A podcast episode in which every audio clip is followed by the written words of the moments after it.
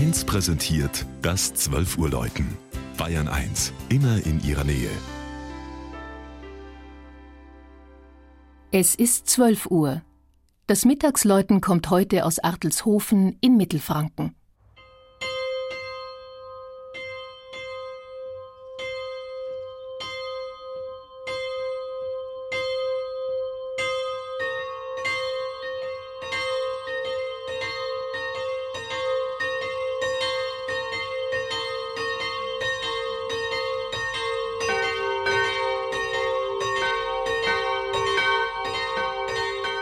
Umgeben von Bergen der Hersbrucker Schweiz, wo das Pegnitztal noch schmal ist, schmiegen sich die Häuser des Dörfchens Artelshofen an die Hänge. Seit Jahrhunderten bildet das alte Schloss einer Nürnberger Patrizierfamilie die Dorfmitte.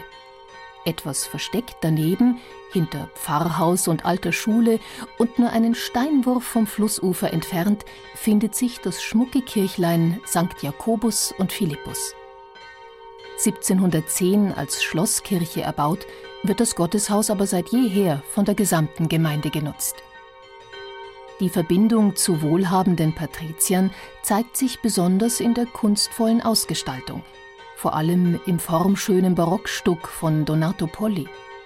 Der italienische Meister war zur Entstehungszeit der Kirche im nahen Nürnberg tätig und wurde auch nach Artelshofen geschickt.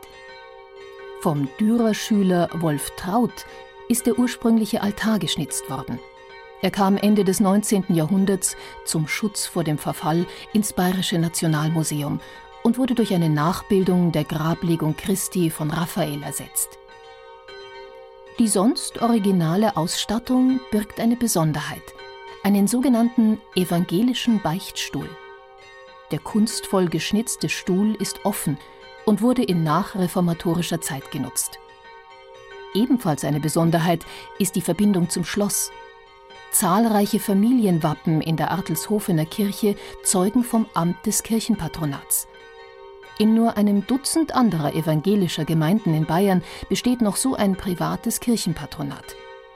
Auch der neue Schlossbesitzer von Artelshofen hat vor einigen Jahren das Amt mit übernommen und sitzt an ganz besonderen Tagen auch in der Patronatsloge.